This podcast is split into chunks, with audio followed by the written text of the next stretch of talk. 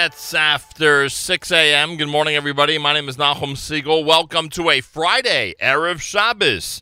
This is your Jewish Moments in the Morning radio program.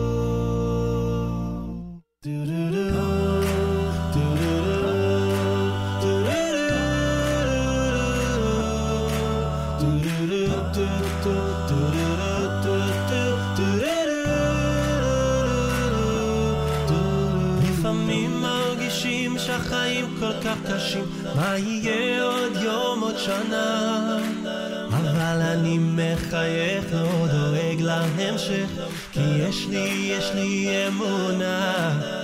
לפעמים מרגישים שהחיים כל כך קשים, מה יהיה עוד יום, עוד שנה? אבל אני מחייך, לא דואג להמשך, כי יש לי,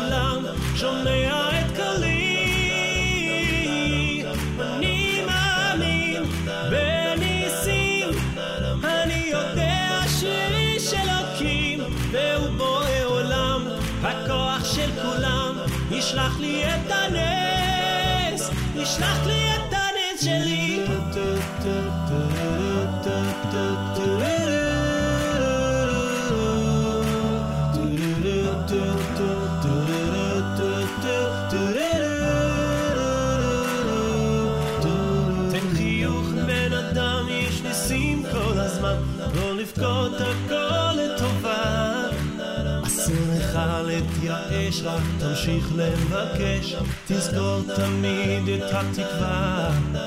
כן חיוך בן אדם יש ניסים כל הזמן, לא לבכות הכל את הבא. אסור לך להתייאש, תמשיך לבקש, תזכור תמיד את התקווה.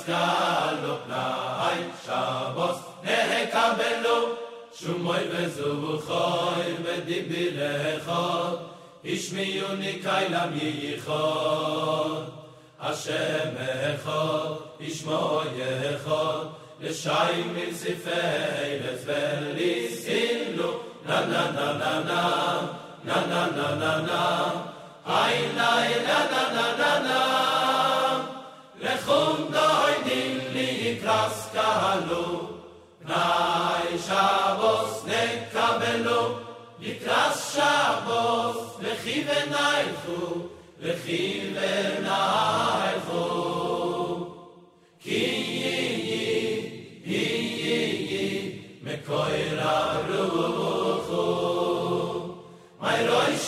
keidem nesi yichu soif mase ve machshuvu tchilu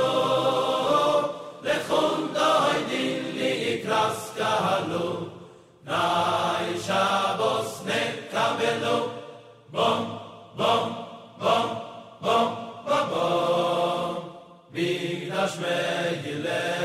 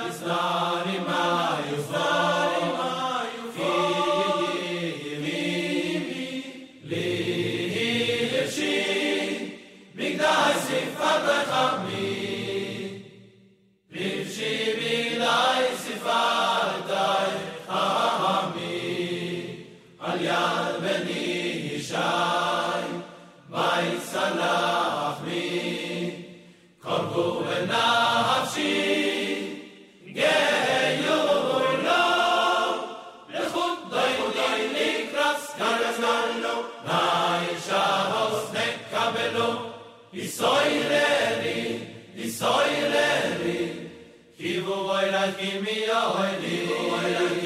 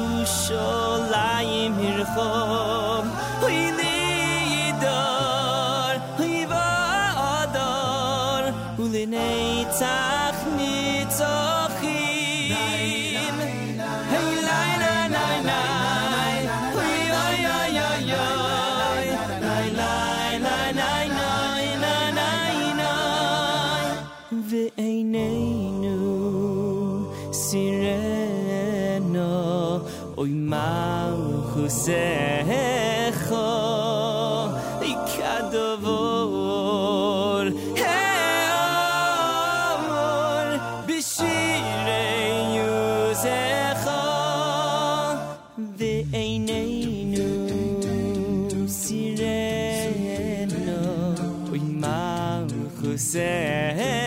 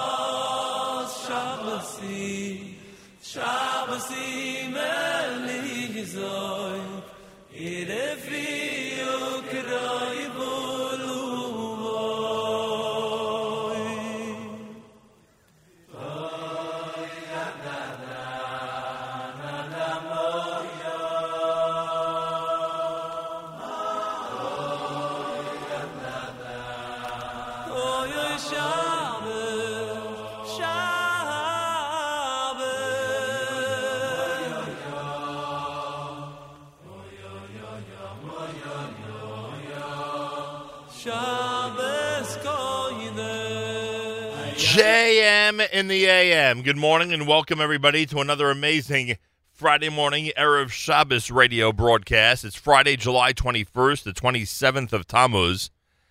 It's Erev Shabbos, Parshas Matos and Mases. We get set to wrap up the book of Bamidbar. That was Barry Weber with Shabbos He. You heard Mim Komcha, that was Ofi Nat. Chabad Choir had Nigun Shabbos, L'chadodi uh, from Shabbosdik Otzros. Krakow Nigun was Mayor Davis and Company. Ari Goldwag had Boi Vishalom and Mam and Mamin bin Nisim. And Regesh with Modani opening things up. And we say good morning. A three weeks format good morning on this era of Shabbos, smack in the middle of the three weeks. The nine days begin late Sunday night as we bench Rosh Chodesh Menachem Av on Shabbos. Rosh Chodesh Menachem Av will be a one day Rosh Chodesh on Monday. Candlelighting time on this Erev Shabbos, Parshas Matos and Maseh here in New York, 8.01, your official candlelighting time. 8.01 candlelighting time on this Erev Shabbos as we get set uh, for the um, second of the three Shabbatot in the three weeks. 77 degrees outside with mostly sunny weather. High temperature today, 96 degrees. What do you think of that? My gosh. Partly cloudy tonight, low 76. Tomorrow, mostly cloudy, a high temperature 92 for Shabbos. Whew. 88 in Yerushalayim. Up in Guilford, New York, our friends at Camp Mesorah enjoying 67 degree weather as they wake up. We are at uh, 77 here on a Friday as we say good morning at uh, JM in the AM. Rabbi Yudin joins us at 8.15 with Matos Maseh at 7.40 this morning Eastern Time, just over an hour from now. Malcolm Hoenlein, Executive Vice Chairman of the Conference of Presidents of Major American Jewish Organizations. He'll join us for the weekly update. That is happening uh, 7.40 Eastern Time this morning. We'll discuss the news of the day, of the week, what affects Israel and the Jewish world. Uh, it's what we do every single Friday here at JM the AM. We call it the weekly updates. That'll be coming up a little later on right here at JM in the AM. 633, 27 minutes before the hour. We continue with Lev Tahar at JM in the AM.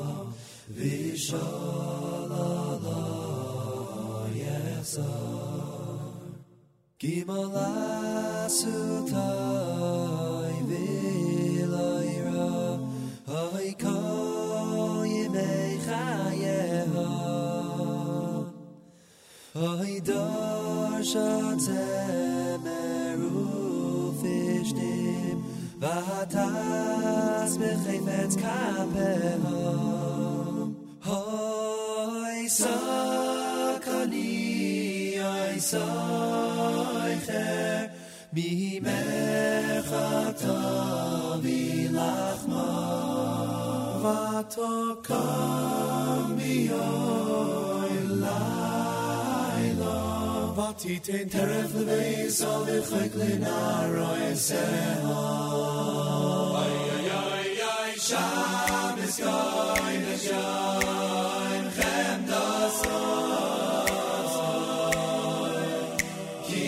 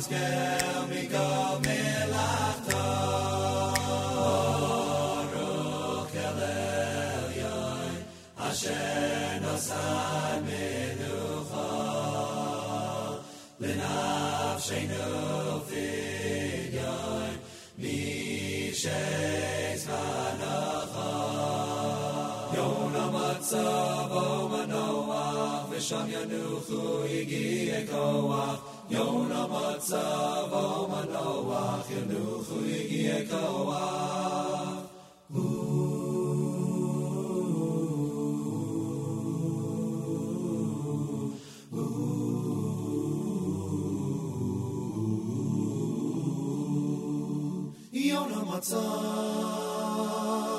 Yona matzav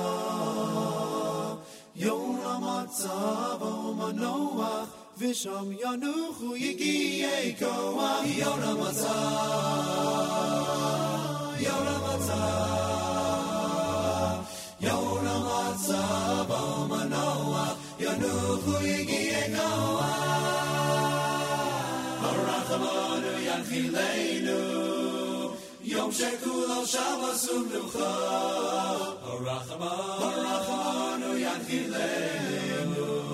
יום שכולו שבס ומנוחה יום שכולו שבס ומנוחה לחייל חיי עולמים יום שכולו שבס ומנוחה לחיי עולמים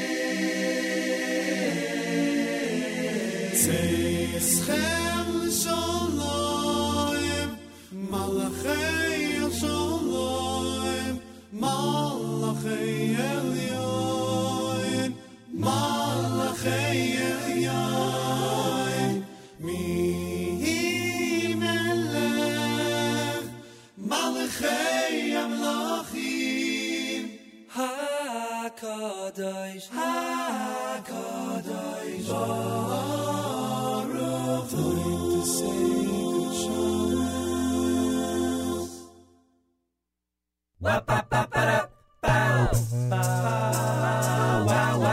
Karibon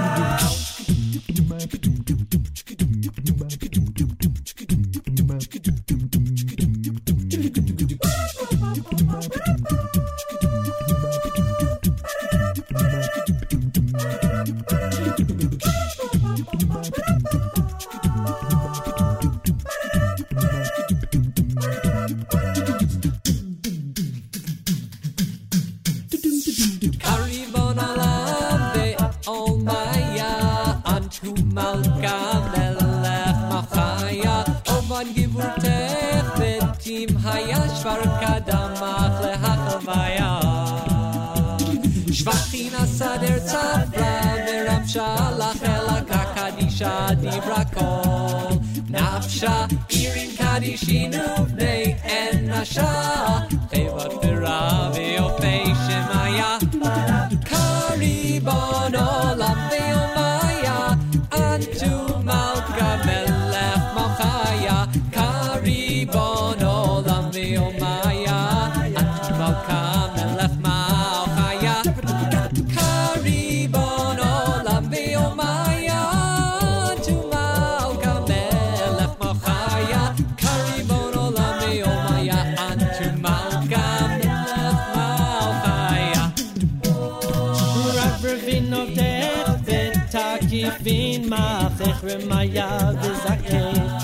kefifin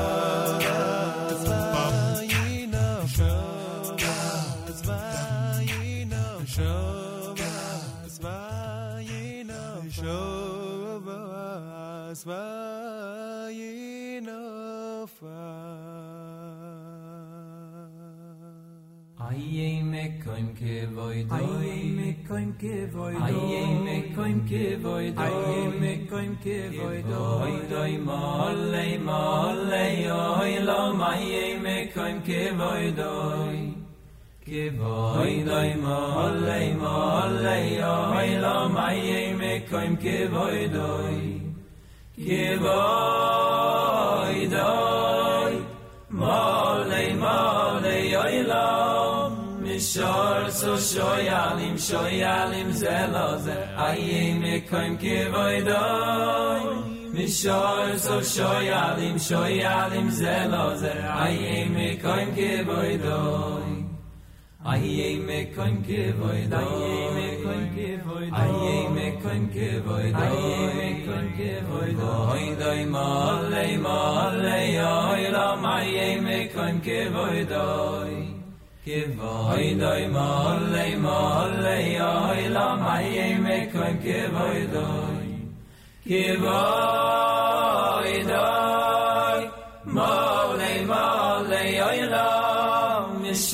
so shoyal im shoyal im zelo ze aye me kan ke voy do.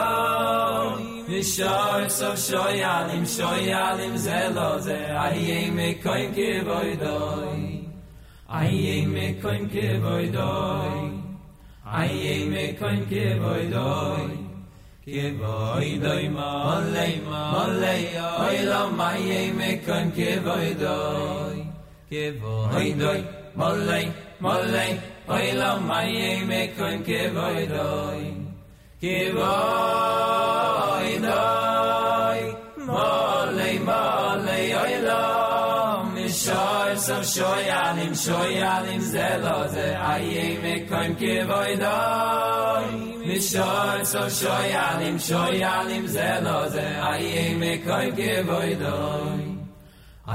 me kon ke koin ke voy da ay me koin ke voy da ay me koin ke voy da ay me koin ke voy da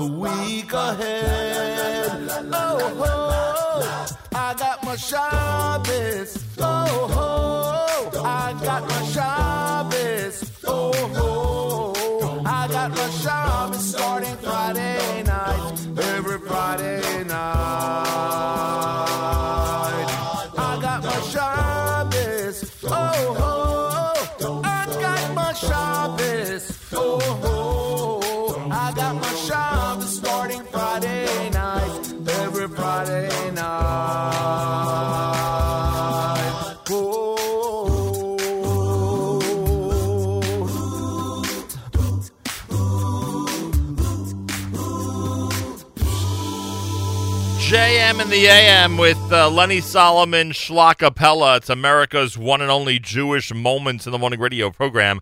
Heard and listeners sponsored digital radio around the world on the web at NachumSegal.com, on the Nachum Segal Network, and of course on the beloved NSN app.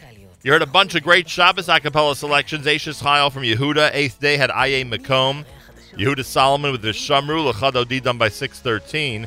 Bitachon had Curry Bone. Shabbos and Gilo from Leif Dahar. Candle lighting at 8.01, double Parsha this week. Rabbi Yudin will address it later on. Weekly update with Malcolm Hoenlein coming up at 7.40 Eastern Time. We bench Rosh Chodesh tomorrow. Galei Tzahal, Israel Army Radio News next. עם סיום תפילות יום השישי בהר הבית החלו עימותים בין פלסטינים לבין כוחות הביטחון בעיר העתיקה בירושלים. משער שכם מדווח כתבנו אריאל זיגלר. במספר מוקדים סביב העיר העתיקה החלו הפרות סדר ועימותים עם הכוחות עם סיומן של תפילות יום השישי שנערכו ברחובות סביב הר הבית והעיר העתיקה. עשרות בודדות בלבד של מוסלמים קיימו את התפילות בתוך הר הבית. באזור שער האריות השתתפו בהפרות הסדר חברי כנסת מהרשימה המשותפת. המשטרה פועלת בכל המוקדים לפזר את ההפגנות ברימוני הלם ובאמצעים לפיזור הפגנות. כאן בשער שכם נרשמו מעט חיכוכים עם סיומה של התפילה. רוב המתפללים התפזרו ללא עימות. ובתוך כך אה, אומר בכיר פלסטיני כי ישראל דחתה פתרון למחלוקת בהר הבית שהציעה ארצות הברית. כתבנו ג'קי חוגי. חאתם עבד אל-קאדר, האחראי על ירושלים מטעם תנועת הפת"ח, גילה היום כי וושינגטון הציעה להסיר את הגלאים ולהציב גלאי אחד במקום צדדי לבדיקת חשודים וחבילות. ההצעה לעת עתה נדחתה. עבד אל-קאדר נעצר הבוקר בידי המשטרה מחשש שיקרא לאלימות. פרשת הצוללות נחתם הסכם עד המדינה עם איש העסקים מיקי גנור. כתבתנו הדס שטייף. נראה כי מאמצי הפרקליטות, המשטרה ועורך דינו של מיקי גנור אלי זוהר לסכם את תנאי הפעלתו כעד מדינה צלחו. בצהריים הוא הובא לבית משפט השלום בפתח תקווה. לאחר הסכם בין כל הצדדים, הוא נשלח למעצר בית שבמתקן משטרתי ולא בביתו, כך למשך 14 ימים, במהלכם הוא יעביר לחוקרי המשטרה את כל המידע שיש בידו על פרשת הצוללות ועוד. כל אמצעי התקשורת יישללו ממנו באותם הימים, ולאחריהם הוא לא יוכל לצאת מתחומי ישראל למשך 90 יום. פרשת אה, בזק, מנכ"לית החברה הנדלר שוחררה ממעצר בית. בעל השליטה אלוביץ' יורחק ממשרדי החברה. כתבתנו שירה נאות. בעל השליטה בבזק שאול אלוביץ' הורחק ממשרדי חברת בזק ויס ל-60 יום. מנכ"לית בזק סלע הנדלר שוחררה גם היא במגבלות חמורות. לא תוכל לעסוק בענייני הסדרה, רגולציה בבזק במשך 60 יום. בנו של שאול אלוביץ', אור אלוביץ', שוחרר ממעצר בית, והיועצת המשפטית של בזק שוחררה גם היא ממעצר בית. סמוך למושב מצליח שבשפלה חילצה המשטרה גבר כבן 40 שהיה לחוד במשך 16 שעות מתחת לכספת במשקל 800 קילוגרם. כתבנו נתנאל דרשן. במשך 16 שעות שכב תושב פתח תקווה, פורץ כספות במקצועו מתחת לכספת הכבדה שנפלה עליו במהלך עבודתו. לאחר שבת זוגו הבחינה בכך שלא שב לביתו, הזעיקה את המשטרה שפתחה בסריקות אחריו. משמצאו אותו במפעל שבו עבד באותו הערב, הזעיקו השוטרים את כוחות הכיבוי, והוחלץ ופונה לבית החולים קפלן במצב בינוני. התחסית מהיום ועד ראשון, עלייה בטמפרטורות, בשני כבר חם מהרגיל. אלה החדשות שהעורך עמרי רחמימוב, ביצוע טכני שחר עמרן.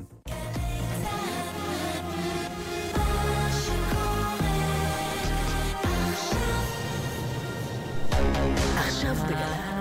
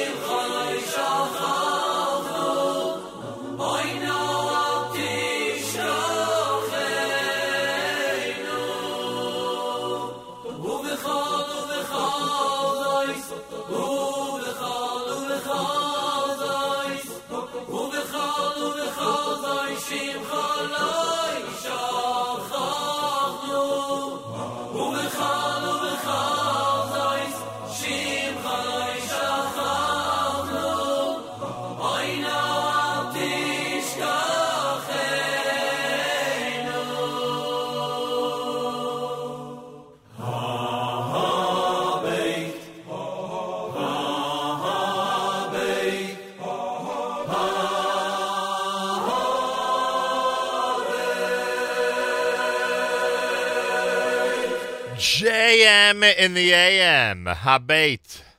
Done by Avrami Flam. Before that, Eli Gerstner and the Chevra with Gam Ki Elech. Uh, acapella, three weeks format Friday on this Erev Shabbos Parshas Matos and Maseh as we close out the book of Bamidbar.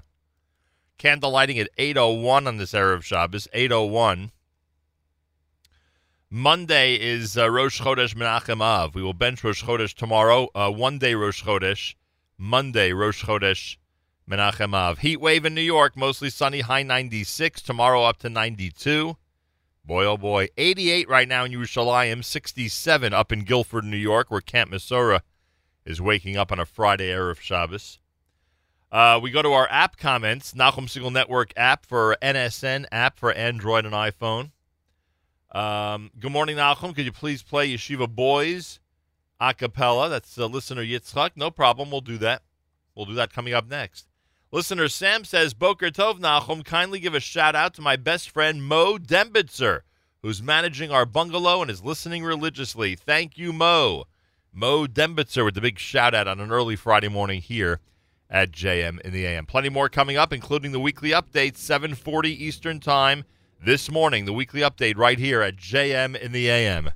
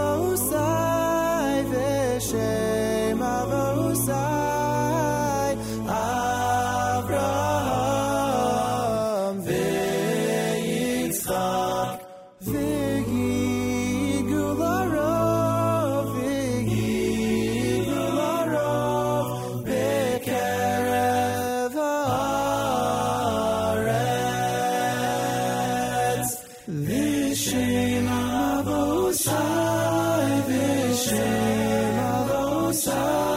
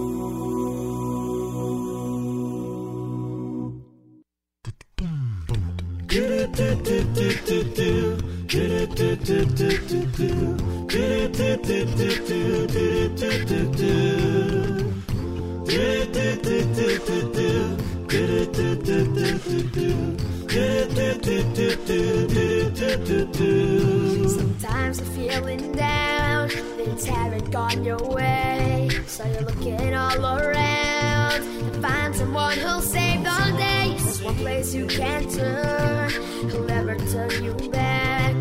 When you look to Hashem,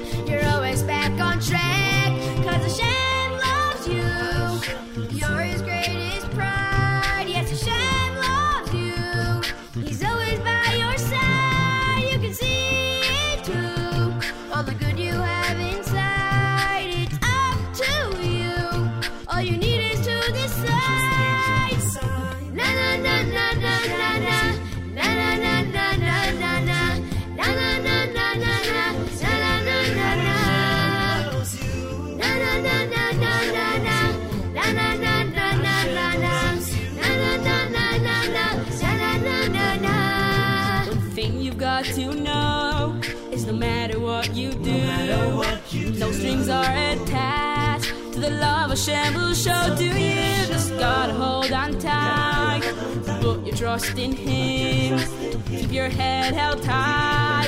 let your soul just start to sing.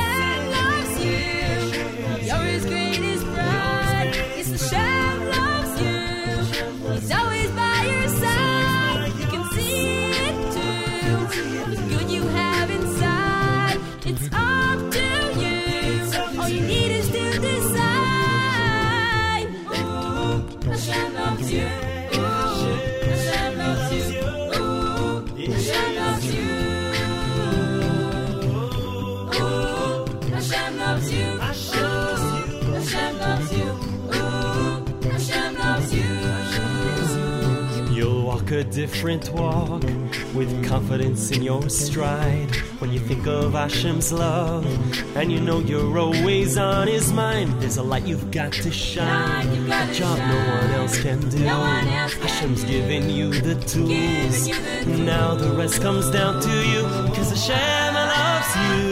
Yes, you're his greatest pride. Oh, Hashem loves you. He's always by your side. You can see it too. All that good you got inside. It's up to you. All you need is to decide. Cause Hashem loves you. Yes, Hashem loves you. You're his greatest You're pride. his greatest Yes, pride. Oh, Hashem loves you. you. He's always by your side. Always by your side. Oh, you can see it All the good you have inside. All that good you It's got. up to you. It's up to All you you. need is to decide. Na na na na na.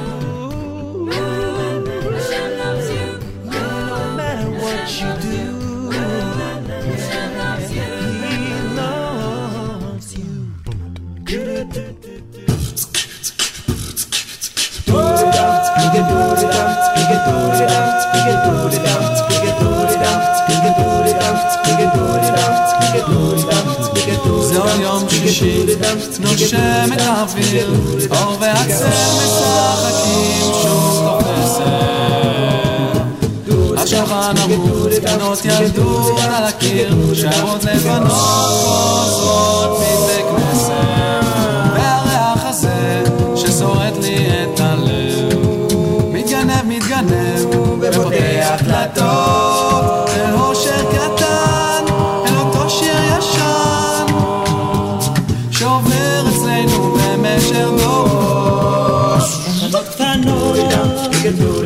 שלח לי מתנות קטנות, רסיסים של כוונה, עיגולים של אמונה, מתנות קטנות, הוא שלח לי מתנות קטנות, כמו הכוח לקבל את מה שאין, את מה שיש, מה עוד אפשר כבר לבקש?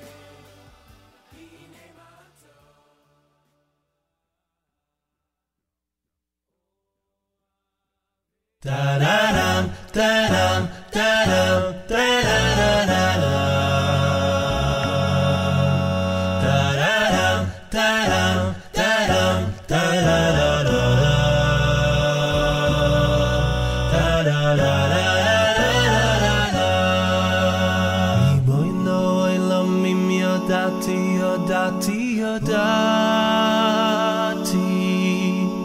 ki ni mi ad khomi ad kho bi ad kho lewa ki ni bi ad kho bi ad kho bi ad kho mer mer bi bi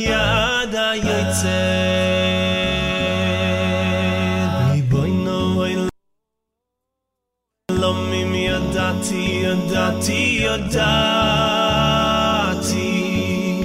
Ki inani biyadcho biyadcho biyadcho levad Ki inani biyadcho biyadcho biyadcho levad Kachoy mer kachoy mer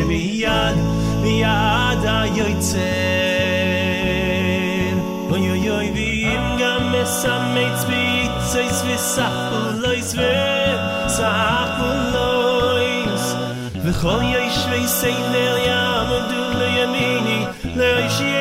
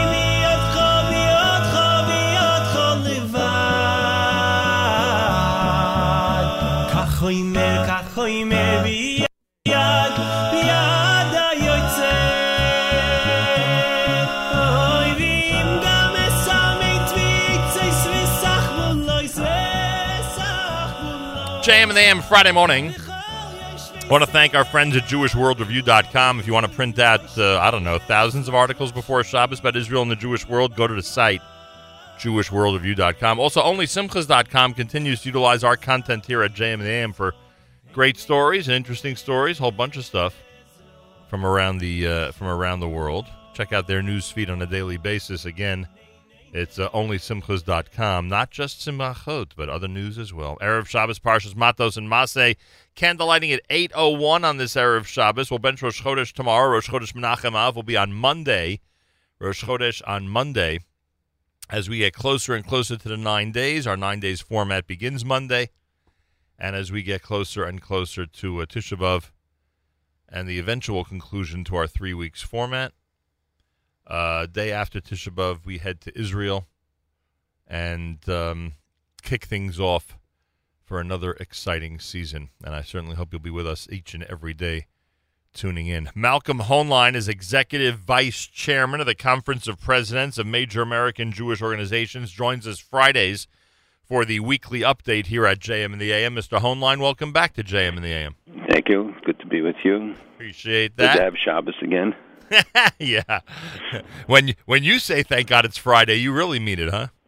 you better believe it. Um, all right, tell us the update. Uh, we know there were riots, uh, i- if we could call it that, on Naharabayit yesterday, uh, last night in Yerushalayim, and obviously we know Friday's a big day on the Temple Mount in terms of number of people that converge on it. Uh, what's the latest from up there? That there, there were a number of arrests. There has been a, a lot of clashes. The police were well prepared. Uh, I think that they're still expecting more, but the b- big crowds came today to uh, to go to Al-Aqsa, and uh, you see already that it's becoming a political issue. Likud saying we're not going to yield anything, and and it really it's it's a completely false issue. It's again uh, something that is being revved up, and the, the you know, and I think you can trace it to, to Abbas in large part because of his constant references to Al-Aqsa being under siege, the, the mosque up on the Temple Mount, and the uh, and the fact that he says the temple doesn't exist. He, he's gone further and further in um, in in denigrating at the United Nations, at UNESCO. Uh, the PA been behind many of these measures, and this is really an unacceptable um, manifestation because this is something that enrages people. We saw the demonstration outside the synagogue Neve Shalom in Istanbul, and I have to say there are people who believe that Turkey is fomenting some of this.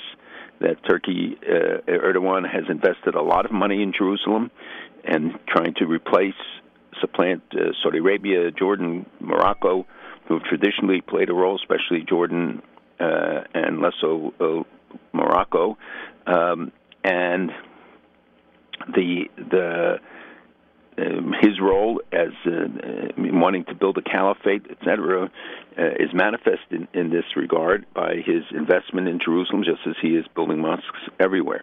So you see that there it's, it's part of a much bigger picture. It comes a, a week after the vote by UNESCO about uh, uh, Machpelah, the Cave of the Patriarchs, about Hebron, and the earlier votes against Jerusalem. And this is it, it, it's a tinderbox. When you say Al-Aqsa is under siege, it can set off massive demonstrations. And I was told the PA had committed to containing it, and that may well be the case, and why so far the the number of injured and others uh, is limited. You know, there are there are uh, metal detectors at the Vatican. There are at mosques. There are at many of the important churches. And we know about the Kotel, of course. And of course, to go into the Kotel. So it's not a discriminatory measure. The policemen who were killed last week were killed protecting Muslims. They were Druze policemen who were there to help maintain order so people could go and pray on Friday at uh, at Har Bayit as they do. And the uh, weapons were hidden uh, in uh, on the Temple Mount, which shows collusion, likely collusion of members of the Waqf and there were many things explosives other stuff. There's no excuse and no reason why these things should be there. So the metal detectors will prevent further weapons being brought up even though yeah, i guess they could smuggle things there if they want. Oh trust me we know the logic behind it. It's just amazing that israel doesn't enforce it that's all. Uh, you, you got to go back to that point because I mean, and historically, uh, you could educate me here as well. Why is it to the advantage of Jordan, and in the case you just mentioned, why would it be to the advantage of Erdogan and Turkey uh, to foment violence on Har I'm not understanding the connection. I, I don't know that they wanted to. Well, Jordan certainly didn't want to foment violence there, although they are often very critical because it's a play to their domestic constituency, and um, you know it's always good to have a, a target to divert attention to. Mm, In terms of uh, President Erdogan, I'm saying this is an accusation and uh, that has been made, and there's, certainly there's been a long time, and I think I reported here for a long time about his designs. Uh, in, in Jerusalem, because it is the symbol of control. It makes you a leader of the Muslim world. They, he he has all they contested. Uh, Iran contests Saudi Arabia's control of Mecca, Medina, uh, because these are the the sites that establish you uh, as a leader and elevate your status. And when they're trying to be a caliph or the, the pseudo caliph, then this is a, a, a very important um, right. They're, part. now, also they're trying to establish that, that, that when it comes to Har Bayit, you got to answer to us.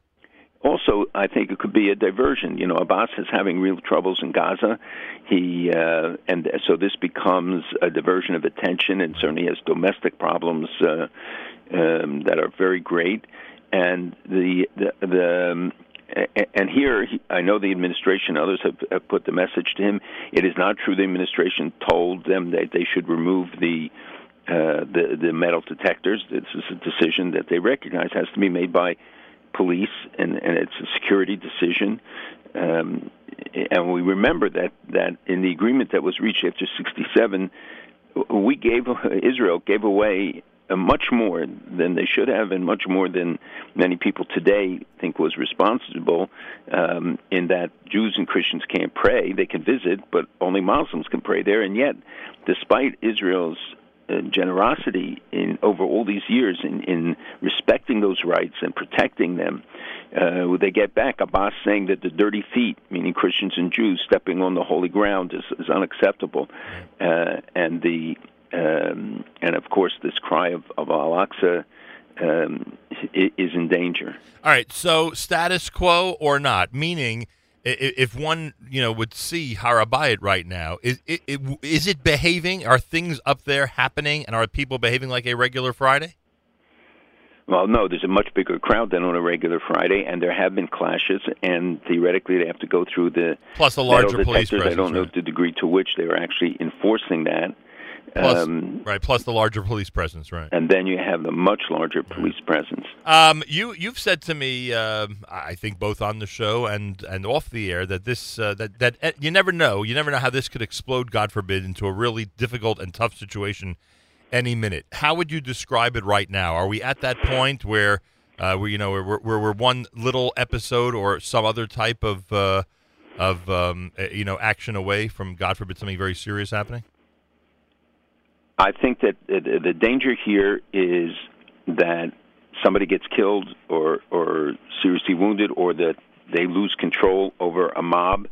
Um, in this setting, it's, it's true in many in similar circumstances. Uh, often when there are big demonstrations and when people are whipped up, and remember, it's also hot there. Uh, So all all of these are ingredients for potential explosion. I think the Israeli police have done a very good job, and uh, I hope that the PA is cooperating. We'll know afterwards uh, that that to contain this, nobody will gain in the end. And you, to go your essential question before about Jordan and Palestinians, in the end, nobody gains if this thing gets out of control. Um, and and the um, and um, oh, I'm just well, the one other thing Yes, that, I can, that that this is a way also to put pressure on the United States by the Palestinian Authority to say, look, we're the only ones who can control it. If you don't negotiate with us, if you don't stop the demands and start listening to our side, because they accuse them of being one-sided, which I don't think is uh, is necessarily the case. Uh, but Abbas is finally being held to account. So this becomes a diversion, not, on one hand, but also a point of leverage. And now I remember what I was going to ask you. The uh, the Israeli authorities. Um, would you agree that they're sort of sending out mixed messages, and you'd love to see more unity when it comes to cracking down on the Harabayit regulations? Well, I think there has to be consistency, and you have to. I, I don't know that they're sending mixed signals. They try to uh, be temperate in the response because they know how much of a flare up and how this thing can get out of control, and and especially during the hot hot seasons when people anyway are often on, on edge. And uh, but I think that asserting the rights of of Israel and of the Jewish people and, and for that matter of Christians to these sites that it, are being diminished and and uh, denigrated, and too often yielding on s- smaller points to to accommodate or not to enforce, such as when they uh, Arafat did all that destruction on the Temple Mount when they were. Uh, cutting up uh, huge stones and we went to the prime minister we paid for a plane to take pictures uh, then it was sharon but but it's been true all along that you have to assert not in a confrontational way, but I think in an incremental way and and a legitimate way, the authority of the government and the the um, assertion also of our rights in these places. Um, Iran and Syria. How do they view the Hezbollah weapons buildup up north? They would prefer it not happen, or they consider them an ally and a trusted ally. How does who view it? Iran and Syria, They're behind it. and that's it. and uh, it is Iran that is providing the weapons, and as you know, the reports of building an underground factory for the assembling of missiles and other weapons. The uh, highway that they are building, the trans, the resistance highway, as they call it, or the uh, Shiite Crescent Highway, going from Tehran through Syria, Iraq, Syria, Lebanon, will give them the ability to move materiel all the way up. They don't have to fly it, and it becomes less of a target. You saw the prime minister mentioned this week that uh, they had hit uh, Hezbollah shipments. He said dozens of times. Uh, we don't know the exact number, but certainly uh, m- numerous times. Uh, the buildup is reflected in the more than 150,000 missiles or 125,000 missiles. Everybody has numbers, but we don't know how many are operational and how many and, and how many are long range and shorter range. But enough, by any count, to cause massive damage. And we know that they have built a whole subground infrastructure in southern Lebanon uh, and many houses host a, a living room, dining room, and missile room uh, that where where Hezbollah has placed uh, missiles. And today, Hezbollah is a dominant force inside the Iranian government. Uh, it is no longer uh, outside of the government or separate from the government. The the buildup, though, is connected. You can't separate it from what is going on in Syria itself, where you have 8,000 Hezbollah in Syria, together with tens of thousands of others of uh, militia Shiite militia that Iran is bringing in, 30,000 from Afghanistan, Pakistan, other places, um, plus Iran's own troops, the IRGC, which is increasing its presence. And part of the reason for the road is that it brings it up and along the border with Israel, which is why Israel is so assertive about the peace deal, uh, the ceasefire deal that was reached between Russia and the United States, why I feel it endangers its border, its consideration, uh, needs were not sufficiently taken into consideration, or if at all. Both countries have assured Israel that they will work and they will move to protect uh, Israel's border, but that means that you have to not do it retroactively, but you have to assertively prevent Iran from building this highway. It means that we have to prevent Iran or pro Iranian forces or even Assad forces from being along the border of Jordan and Israel, and meaning the Golan, uh, and of course the border with Lebanon, which is today on the, in the hands of, of Hezbollah already. Yeah. So the, the the the question you ask is is uh, really integral to the all of these developments that we've seen in in the uh, in Syria, and of course the competition between the different parties, the new bases that they keep announcing.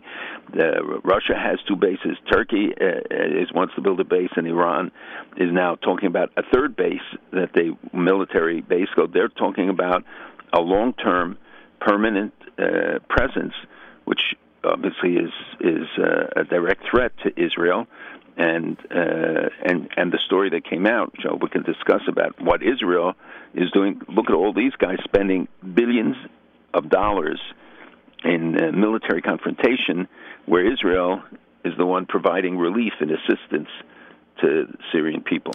Um, and and uh, and I know that this just just to reiterate the uh, you've sort of indicated over the last few weeks because you know what happens, especially during the summer months. You hear about Hezbollah buildup up up north. You worry about what you know could potentially happen to Israel, as you just alluded to. Um, and I know predictions are not something you're going to make, but but it seems you're less a, a slightly less concerned about something full scale happening in Israel's north right now because of the situation you just described with other countries sort of guaranteeing and overseeing things than you would have been in the past. Is that accurate? It, it is accurate, and, but it's not because of what the foreign governments do uh, are doing, but because Israel has made clear what its response will be.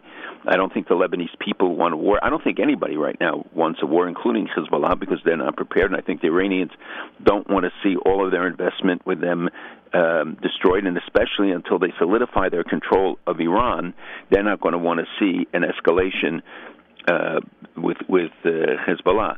I mean, we are sending sometimes mixed messages from here. You know, with the ending of the money for the CIA covert program to uh, which you know armed the anti-Assad uh, rebels. Now it's true that many of these anti-Assad rebels are um, didn't prove to be such great allies, but and Jordan it seems agreed to to the move, but others like Senator McCain from his hospital bed uh, criticized it and said that it's it's it will send us the wrong message. Uh, we are arming and, and aiding the, some of the Kurdish groups that are fighting with us, and are of course been the reliable uh, ally in, in this. Uh, but everybody, you know, claims that they're the ones advancing on on ISIS and that they are um, in control, whereas it is the Kurds who are moving along the Euphrates River Valley and uh, against ISIS near Raqqa in a most effective way. So th- th- every me- everything that takes place now is a strong message. And when the United States and Russia come to some sort of an agreement without the parties being party, party to it, without having the prior uh, input, it certainly um, makes it more difficult. You know, the ISIS factor would that make it? Maybe that's one of the differences between now and ten years ago. That there, that the radical groups, you know, are the target of so many quote unquote peace wanting countries. Well, I don't know for 10 years ago, but certainly from five or six years ago when ISIS was considered a major threat. But the mm-hmm. major threat then and now still remains Iran. And Iran has all of its proxies, whether it's Hezbollah or the Shiite militia or what, whatever. But their goal is closer than ever, meaning to having control and uh, a permanent presence in in Syria, a, a dictating presence in in Syria, because they and the Russians had the common interest of maintaining Assad in power. I sort of think ISIS distracts them. It distracts people from Iran sometimes. But ISIS today is so diminished in its uh, presence, and, and ISIS, in a sense, was blocking also the, that highway uh, in, inside Syria because of the area they controlled. And now we have to make sure that it doesn't fall easily into Iranian or pro-Iranian hands, so that they that facilitates them extending the highway. Uh, but it, it, it, the the role of ISIS, ISIS will, will go back, revert to being a terrorist organization, continue its attacks. They're doing it now, even in areas they gave up in, inside Syria and inside Iraq. Uh, they'll remain a nuisance, but uh, I don't think that today it, it is perceived. It's still the target of the United States. Said we're here to eradicate it, and they have to finish the job and make sure it's done right. You have all these foreign fighters, and coming to terms with that is going to be very difficult. How the countries will protect themselves from returning guys and or people sent into various countries. And uh, you know, I just saw a story yesterday, which again gets almost no attention, but a, a high-ranking Iranian, uh, Basiji, uh, which is the most extreme group uh, of the RGC, the ones who go around the streets and beating up people and doing terrible things, uh, was arrested coming into Boston under the guise that he was a cancer researcher. And uh, he, he is a, a leader of the, their military force, the Basij uh, military force, and, and a high ranking, which is IRGC, and he was involved in military research programs, in oppressing dissidents, and all sorts of other things. According to the uh, reports, in fact, he got a kafia from the supreme leader in recognition of his uh, activities. So you know that uh, he didn't get it for uh, his noble deeds and humanitarian efforts. So uh, the idea that that people will come back into the country, thank God he was caught, but it's it's uh, um, the, with the domination of Iraq, the domination of Syria by Iran, that is today the primary threat. It's America's one and only Jewish Moments in the Morning radio program, heard on listeners sponsored digital radio around the world on the web at NachumSegal.com, on the Nachum Segal Network, and of course on the beloved NSN app. Malcolm Hoenlein is with us. He's Executive Vice Chairman of the Conference of Presidents of Major American Jewish Organizations. Uh, we call this the weekly update every Friday morning. Um, yeah, we had Senator Schumer on. He had gone gone to the Senate floor and echoed the words of President Macron of France. Anti-Zionism is a smoke, essentially is a smokescreen for anti-Semitism, and not taking anything away from Senator Schumer for Macron and his environment. Uh, that's a pretty brave statement to make, right? I, I don't think it's brave to go in the Senate. I think it's true, and I think it's. no, I'm saying uh, him in France. Welcome. I'm saying I mean- Macron, Macron in France. I'm saying is a it's a you know he's, he's- Yeah. it's a much much rougher area to say that than here. That is true, and he is. But I think we have to be careful not to see that that that they politicize, and not Schumer. I'm talking about Macron. Right. Um, that it is true that anti-Zionism is the new anti-Semitism. Of course, it's what we have talked about, and why the BDS movement, which say they target Israel or businesses, the West Bank, et cetera, at its core is anti-Semitism. It's the denial of the right to have, the Jewish people to have a state. They don't believe Israel should exist in any borders. So his declaration is very important. I thought Schumer's statement uh, got a lot of attention and was very important in the in the Senate.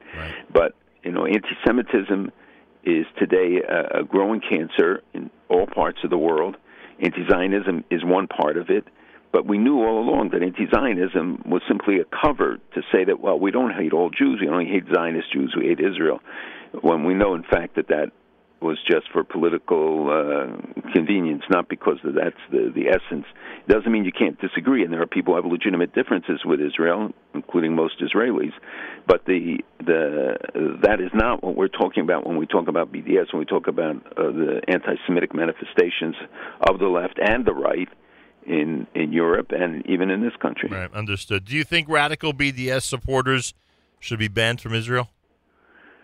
Look, I think every country has a right to set rules for who comes in. It has to be universally applied. I think it, it has to be uh, thought through, not just uh, knee-jerk reaction. But so far, they haven't barred tens of thousands of birthright people come in, others come in. Nobody's been barred from the country. Now there are cases they say that there are people who want to come.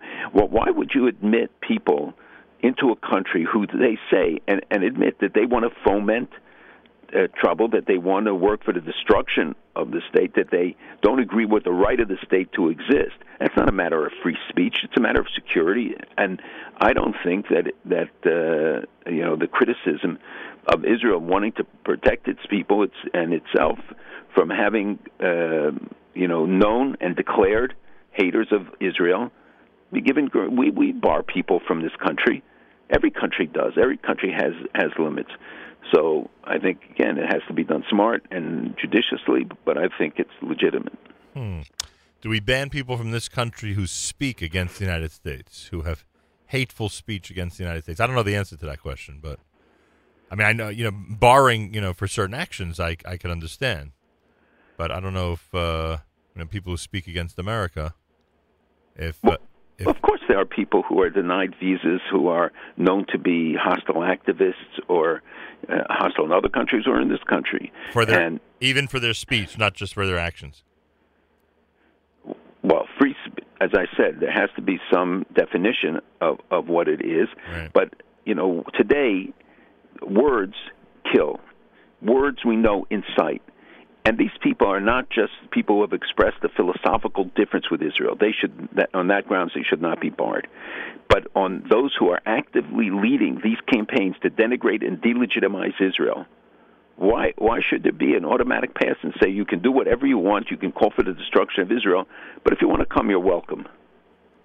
Got it. Uh, are there, in fact, major pro Israel organizations in this country that are against supporting the Taylor Force anti terror bill? They're not against it. The, the only reservations, and it was a reservation held by many members of the Senate, was about the certain aspects of it on the definition, how it would be implemented. You know, cutting. Uh, there, there are people who are against cutting it because they say then the burden would fall on Israel, cutting aid, um, and if it would force the collapse. Uh, and the question of presidential prerogative, so building in a waiver or no waiver for the president over the Taylor Force Act the, the, the act itself is a very important statement, and it seems that the PA just won't listen.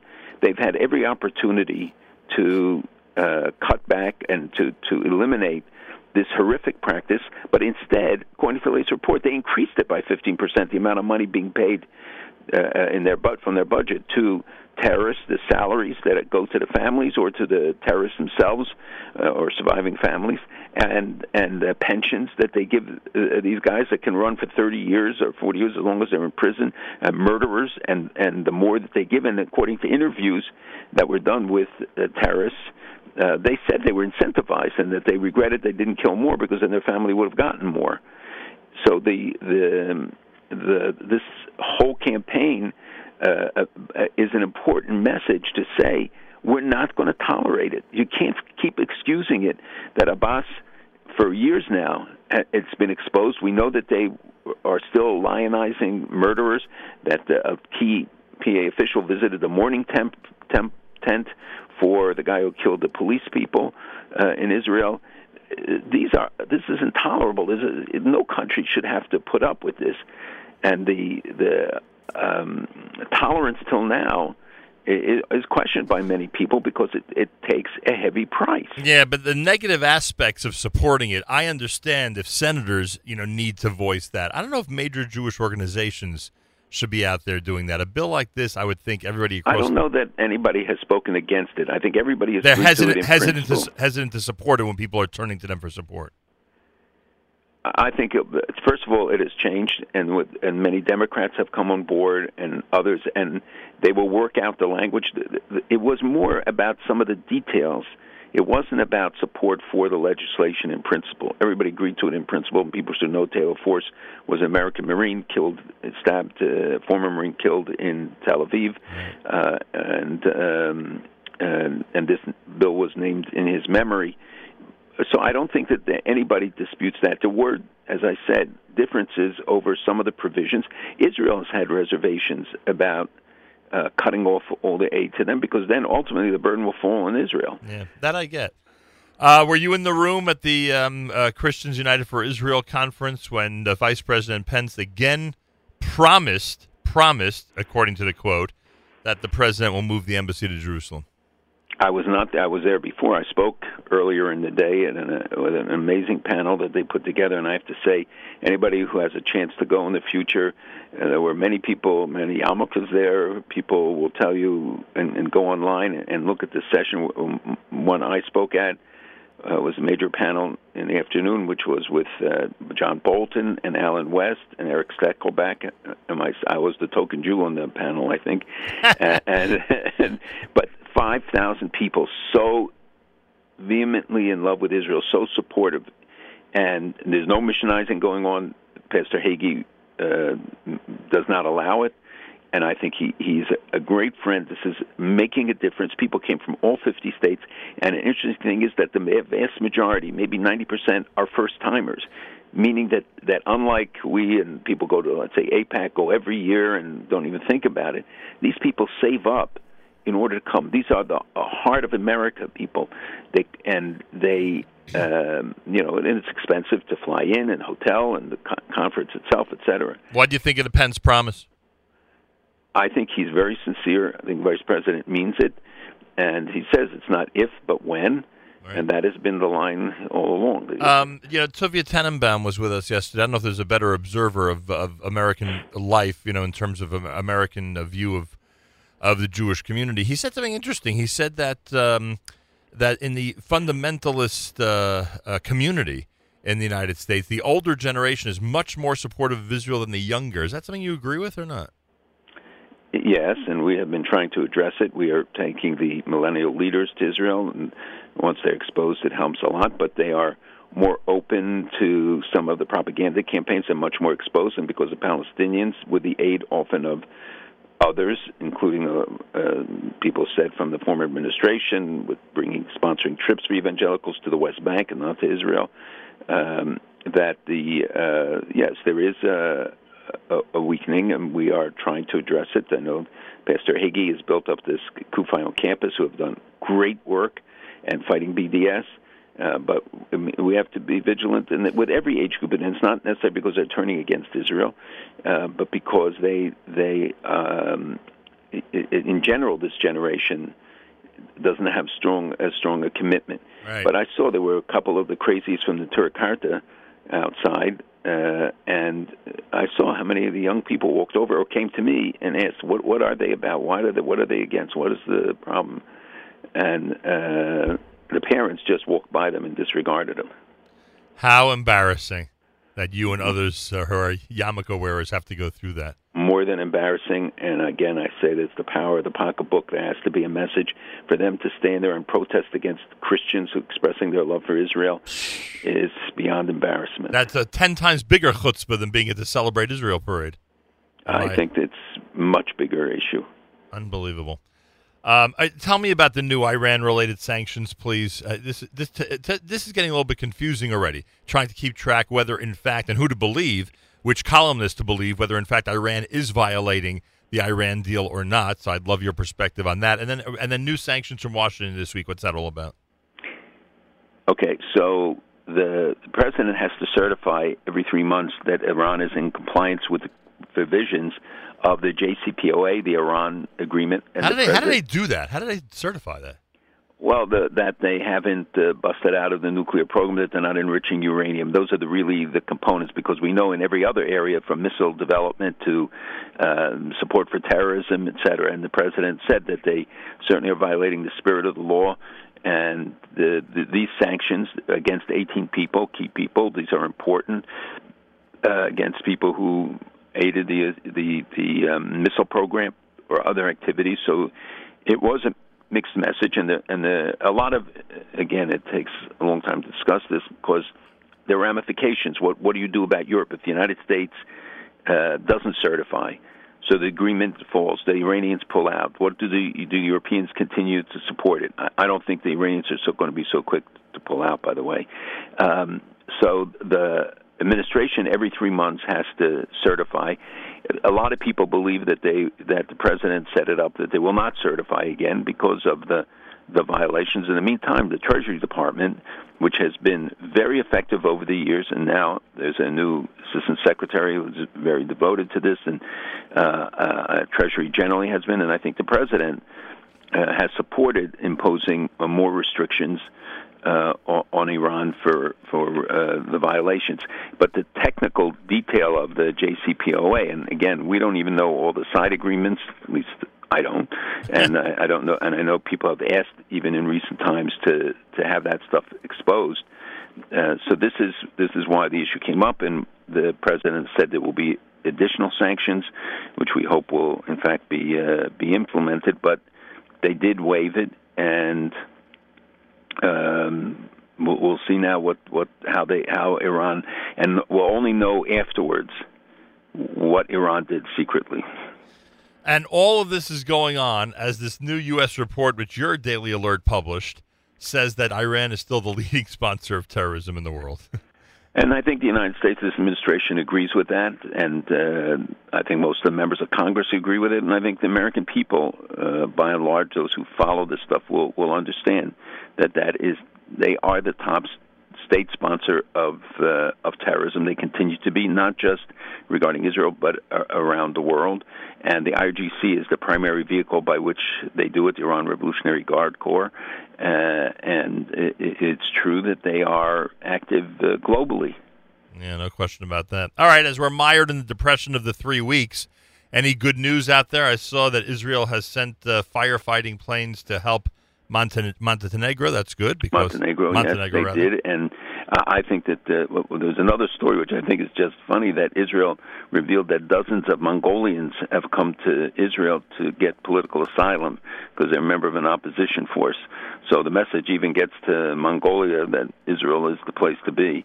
But I think the big story and the positive story that broke, which we've alluded to, and uh, I reported a little bit after my trip to Israel, where I went to the northern border and saw firsthand what Israelis are doing, what Operation Good Neighbor has yielded. This started uh, more than a year ago, and Israel has provided so much to the 200,000 people living in the region. How many thousands? Three, over 3,000 have been treated in Israeli hospitals. 360 tons of food, 450,000 liters of gas, 100 tons of clothes, 12 tons. Uh, uh, you can go on and on. I want to give the whole list, but it, it's unbelievable generators, uh, caravans, these mobile caravans that we've seen to so they can have classrooms and set up a clinic.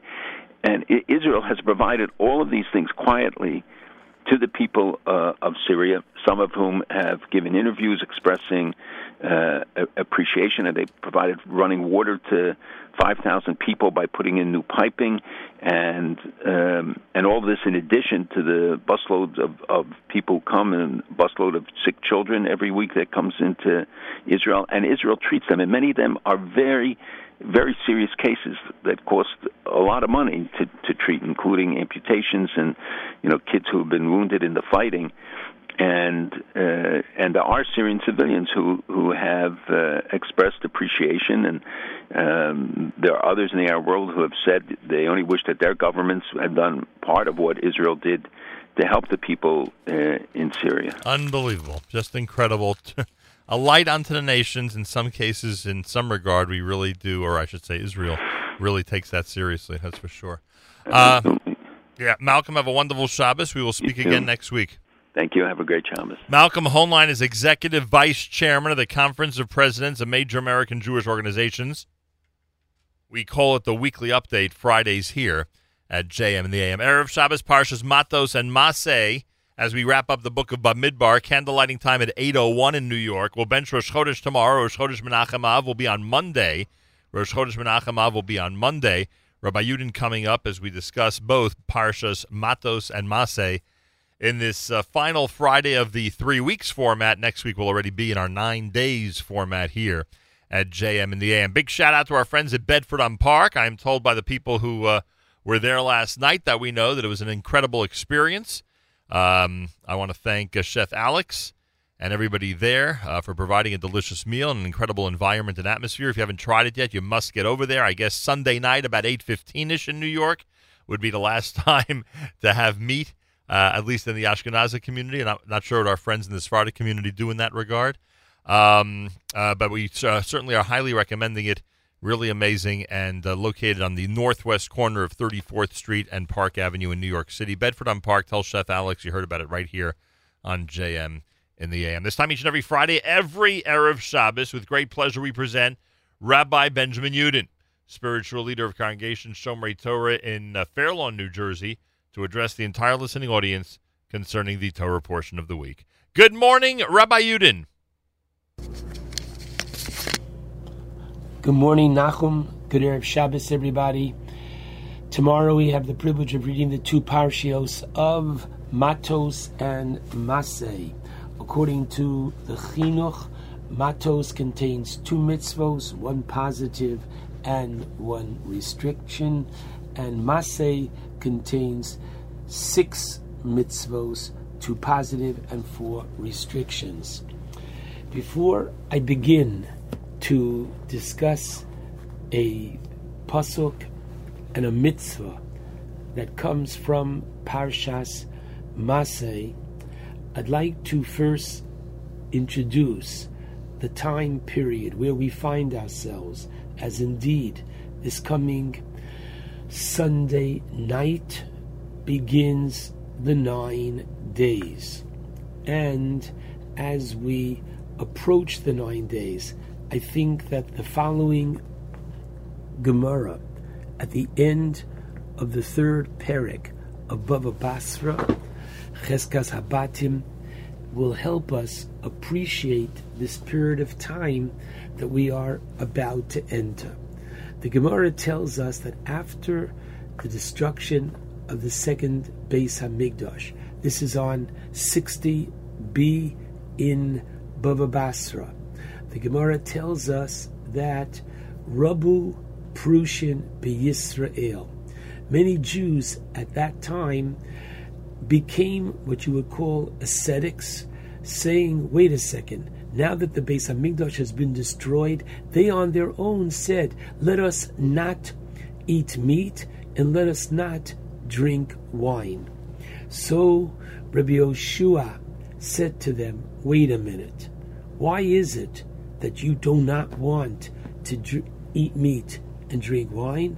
And they said, Gewalt, how can we? How can we eat meat which was brought on the Mizbeach, on the altar, when now, unfortunately, the altar is batel, the altar is idle, meaning there are no korbanos being brought.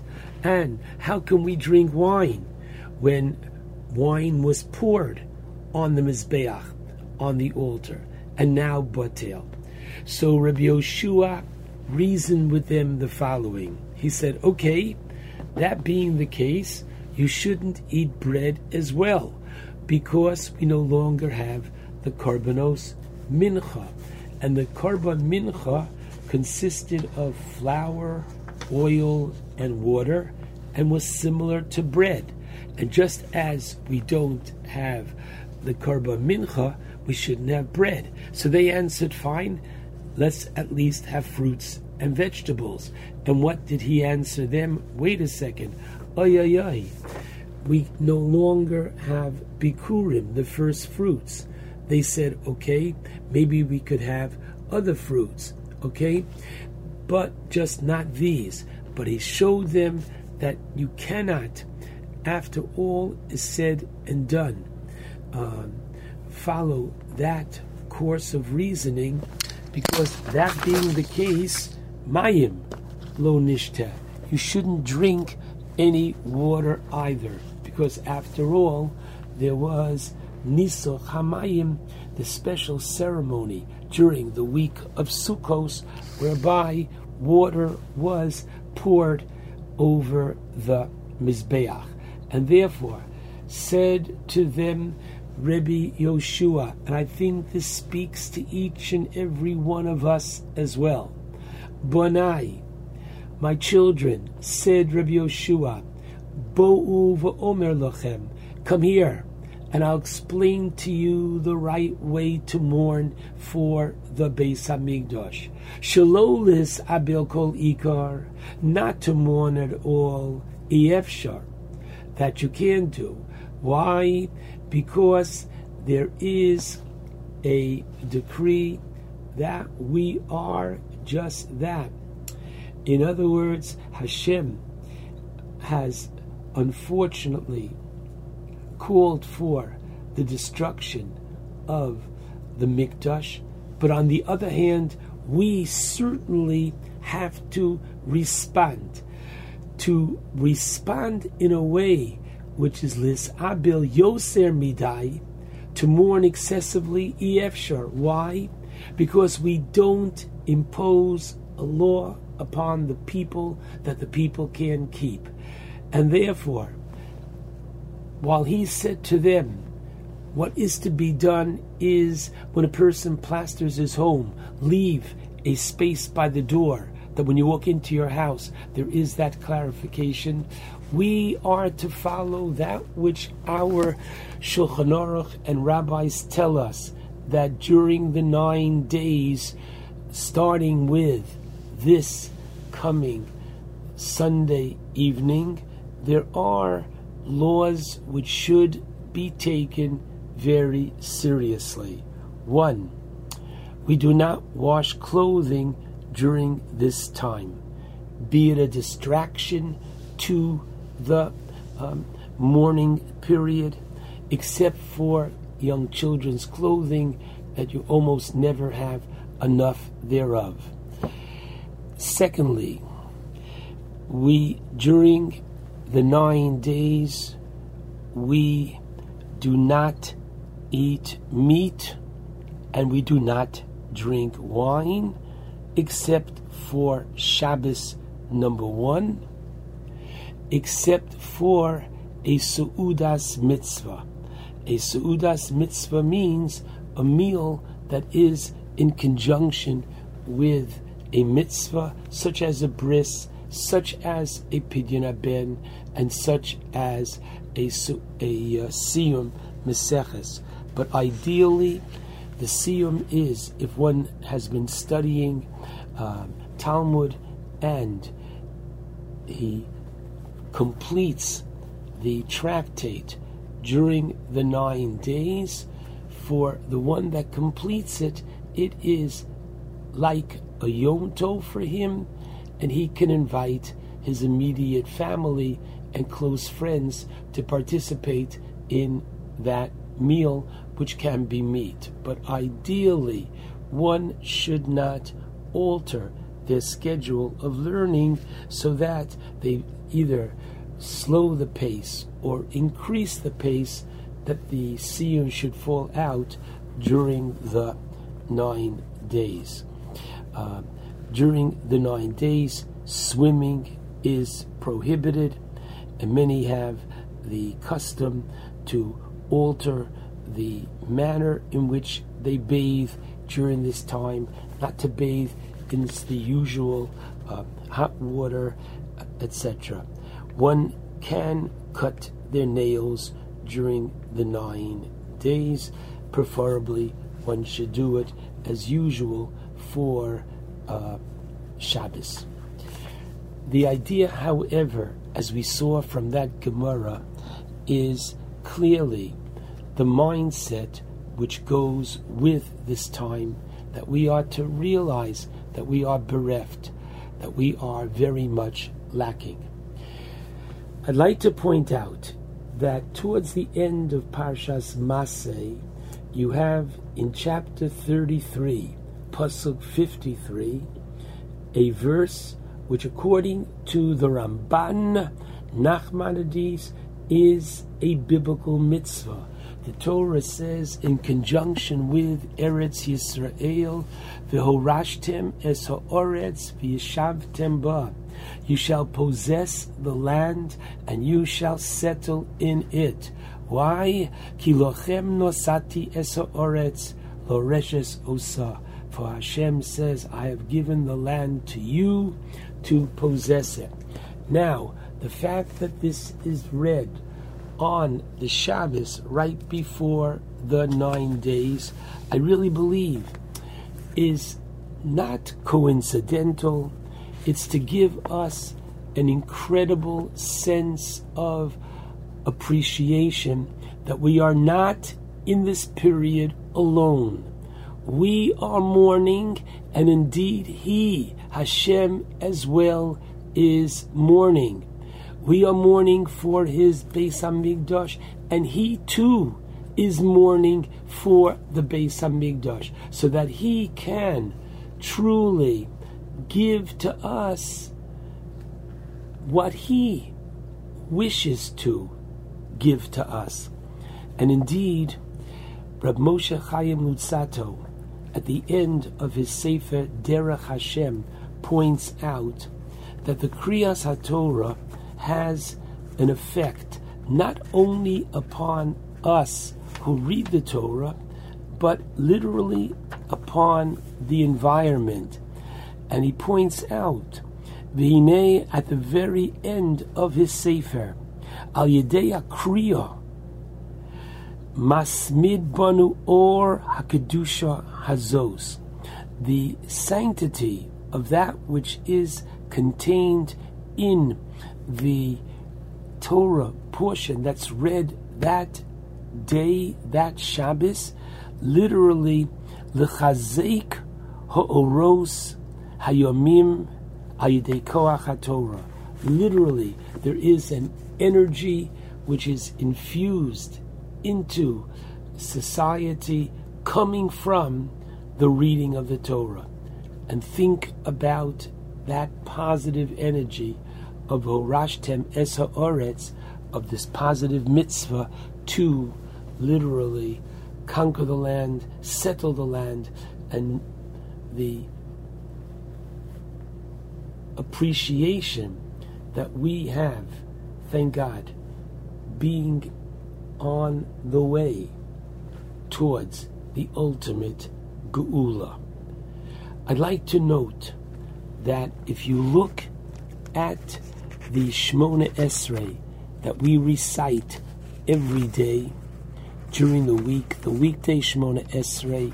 So the second half of the section of bakoshos of requests, right after we request the uh, bracha for Birkas Hashonim, prosperity, asking for our allowance from God, personal, communal, come the blessings of Kibbutz Golios, Tekabishofar Gadol Lecherusenu, which means blow that great shofar announcing the coming of Eliyahu Anavi, the coming of Moshiach, the Kaptzenu Yachad, and bring us and gather us together, that there will be true unity amongst the Jewish people, Me Arba Kanfosa Oretz, and Baruch Ato Hashem.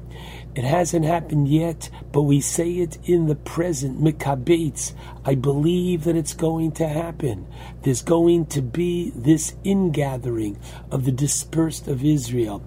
We started this week on Tuesday the Maseches Sanhedrin the next bracha hashiva shoftenu kavarishona. Stop and pause for a moment. We're asking for Hashem to restore the great Sanhedrin of 71.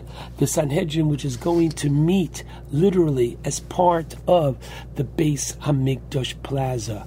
We go on among these brachos and we pray V'Lirushalayim Ircha Barachamim Toshuv. Hashem, please return to your city of Yerushalayim.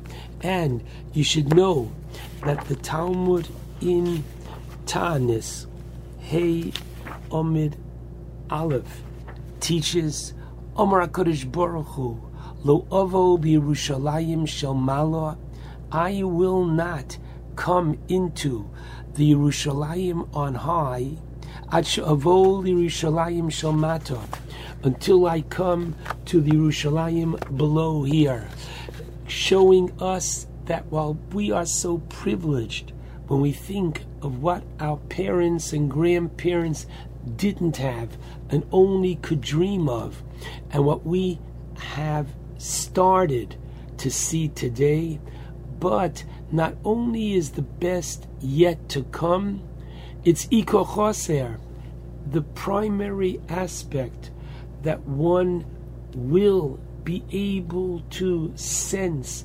His presence in Yerushalayim. This is what we are praying for. And we should pause as we say this bracha, especially during the nine days. Stop for a moment and say, Hashem, we want your kingdom on this earth now. We want Moshiach now. We had it first. Anshe Knesset Hagdola coined this in our Shemona Esrei. And finally, Shma Kolenu.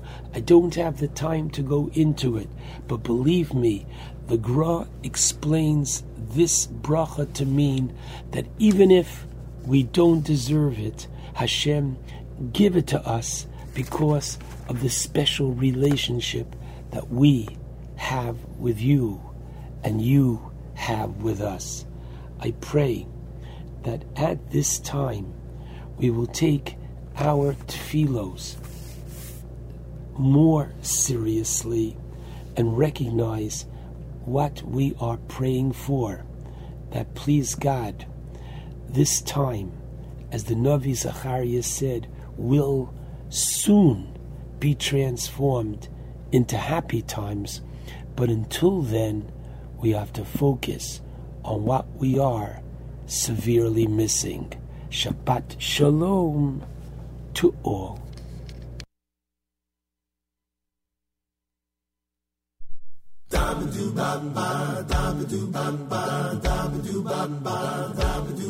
To this day, in our, there were great tragedies. This day, in our, will be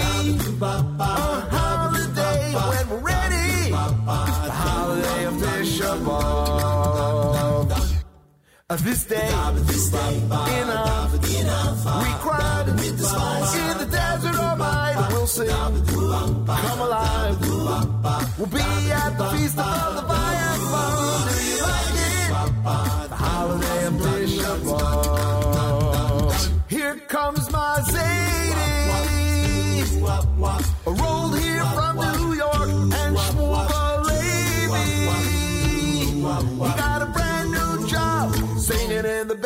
da. I see red cow return, get pure. God's in the house, he's my talit.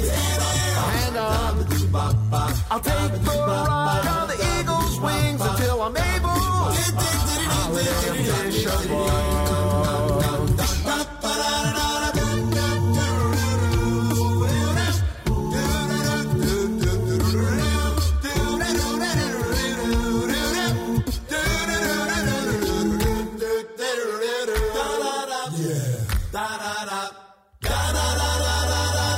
I see red cow return, get pure. God's in the house. Here's my talit. Hang on. I'll take the ride on the eagle's wings until I'm able. The holiday of Tisha This day, in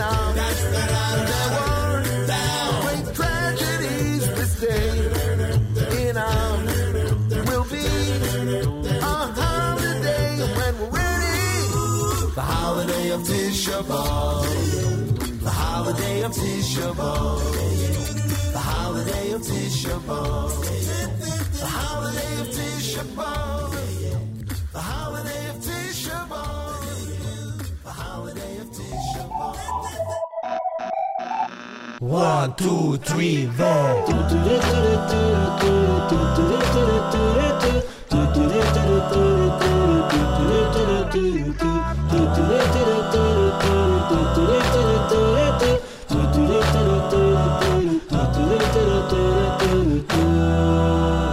יש שאיפה עמוק בלב, יש מגמה להתקרב, להכיר בורא עולם, מלך חי וקיים.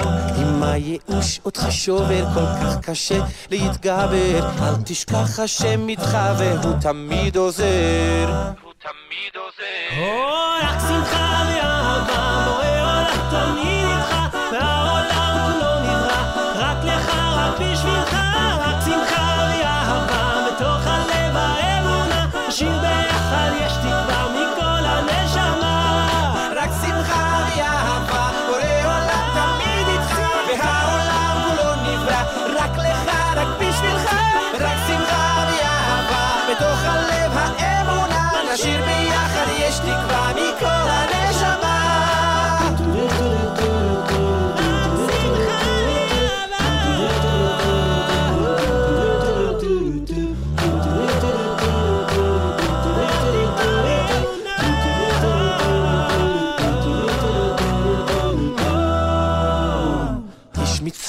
אחת גדולה, גם אם יש צרה צרורה, יש כוח מהכל מהר להיות רק בשמחה. לא צריך להתבייש, רק לחשוב על מה שיש, כל הזמן בכל מצב, השם אותך יאהב. רק שמחה ויחד.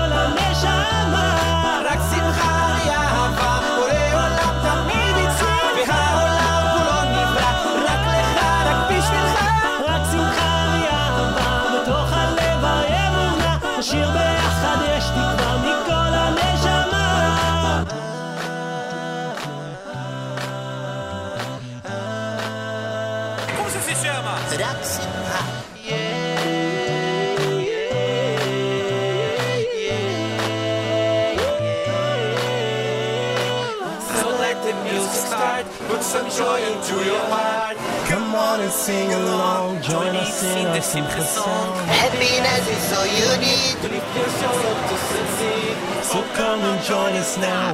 One, two, three, go. Hey, at simcha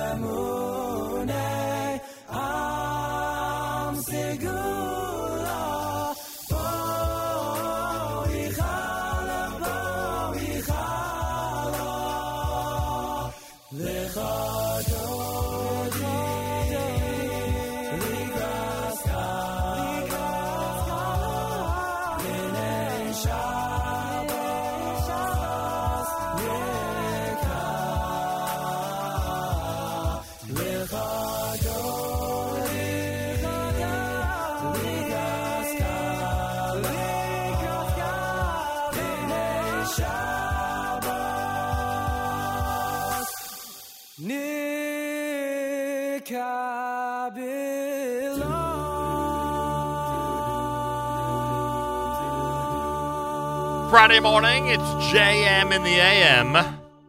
Erev Shabbos Parshas Matos and Masei with candlelighting at 8.01 in New York. Rosh Chodesh coming up Monday. Uh, done by uh, the Maccabees. You heard Micha Gamerman's Rock Simcha, the holiday of Tisha B'Av. That was Shlock Rock here at JM in the AM. 13 minutes before 9 o'clock. Naomi Nachman coming up. She's got table for two every single Friday morning. And um, today, she'll feature uh, Deanie Klein of Deanie Delivers, Esther Katz, director of Camp Shoshanim, and Johnny Schlagbaum, assistant director of Camp Nesha. They're all going to be together in the Table for Two Encore coming up between 9 and 10 this morning Eastern Time here after JM and the AM. Erev Shabbos Music Mix, sponsored by our friends at Kedem, begins at 10 a.m. all the way until candlelighting time. Saturday night, Segal tomorrow night with Avrami. Rabbi Eliezer Zwickler and the Torah portion is part of that program. 11 p.m. headlines with David Lichtenstein, with debates of modern day issues and halacha with various rabbis and community leaders. And of course, Matis has JM Sunday. Matis uh, starts JM Sunday at 7 a.m. Eastern Time on Sunday, all the way until 9 o'clock. Make sure to be tuned in. He'll be doing the uh, final three weeks format edition. And uh, Monday, of course, will be in our nine days format on Rosh Chodesh Av. Friday morning, Erev Shabbos here at JM and the AM. Big hello to our friends up at Camp Mesorah who are tuned in. We love getting messages when our friends at Camp Mesorah are tuned in. Um, so on Sunday night, Hidden, the brand new documentary uh, by Project Witness, is going to be shown. Um, it's Sunday night, 8 o'clock at the Young Israel of Hillcrest, 169-07 Jewel Avenue, and Sunday at 8.15 p.m. in Lakewood at the Imas Achayim Chuppah Room at 555 Oak Street down in Lakewood. The Teaneck event was switched to next Saturday night, so it's not tomorrow night in Teaneck. It's next Saturday night, the 29th in Teaneck, beginning at 10 p.m. All right, so projectwitness.org has all the information, projectwitness.org or 718 Witness, 718 Witness. Check it out. Tuvia Tenenbom versus Peter Beinart is coming up Tuesday night at the Jewish Theater of New York. But keep in mind that Tuvia Tenenbom, the author of The Lies They Tell, is speaking at Beth Shalom, 390 Broadway in Lawrence, uh, this coming Sunday, beginning at 7:30 p.m. All right, that's happening this coming Sunday. The Pua third annual barbecue benefit happens this coming Sunday. That's going to be at the Honig Home uh, on Muriel Avenue in Lawrence, New York. PuaOnline.org. PuaOnline.org. They'll have a barbecue, wine, scotch, and beer tasting, an inspirational video, and magic by Sam Jacobs. PuaOnline.org or 718 336 0603. 718 336 0603. That is happening. That is happening on uh, Sunday. Right? Yeah, Sunday. A reminder from Project Witness that the uh, Holocaust Education Conference, entitled Transmitting Memory, Commemorating Heroism, Empowering Today's Educators for Tomorrow's Students, starts at the Center for Jewish History on Monday night, uh, beginning at 5 p.m., and continues on Tuesday and Wednesday at the Museum of Jewish Heritage. Information again, projectwitness.org, projectwitness.org, or you can uh, dial 718 Witness. Again, that's 718 Witness uh, for details on that. Um, by the way, the, the documentary Hidden, uh, the Project Witness documentary Hidden, which we've been talking about, will be shown Monday night up at the Yeshiva of Spring Valley in Monsey on College Road. That starts at 8 p.m. All the information at 718 Witness. And again, projectwitness.org uh, for additional information. All righty. So those are some of the things going on in our community. You can uh, please utilize the community calendar uh, on our website, community calendar. You'll find it at NachumSegal.com. Feel free to utilize it to tell the world um, about anything that's going on in your area. Good idea, no? I think so. More coming up. It's a three weeks format Friday, Erev Shabbos at JM in the AM.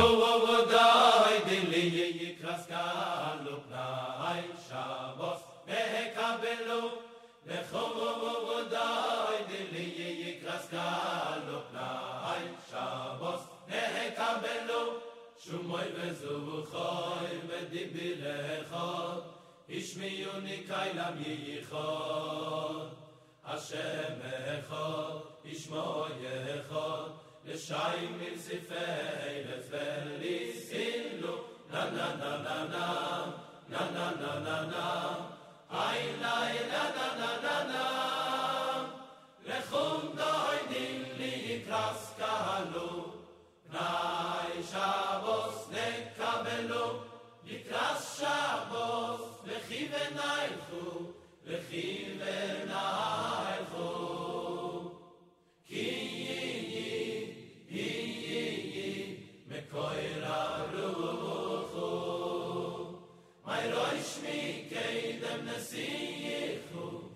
מסה במחשוב ותחילו לכון דוי דין להיקרס קהלו נאי שבוס נקבלו בום בום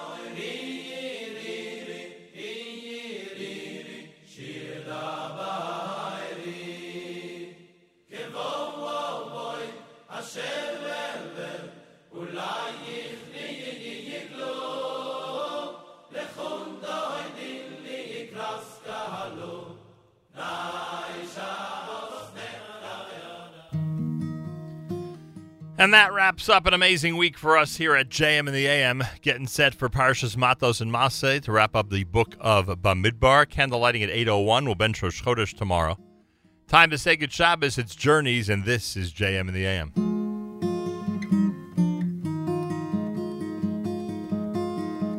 The sun is going down. It's shining through the trees. Another week's gone by.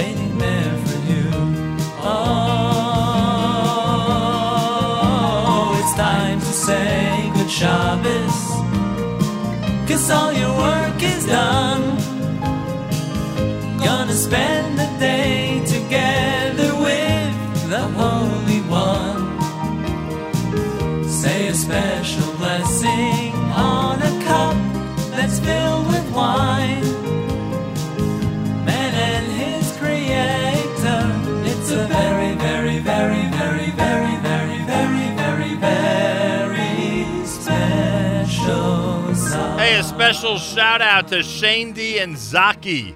Wishing them a very good Shabbos. Achenu b'Yisrael and Achim brothers and sisters in Israel. We are with you. It's your favorite America's one and only Jewish Moments in the Morning radio program heard on listener-sponsored digital radio. Around the world on the web at NachumSegal.com, on the Nachum Segal Network, and of course on the beloved NSN app.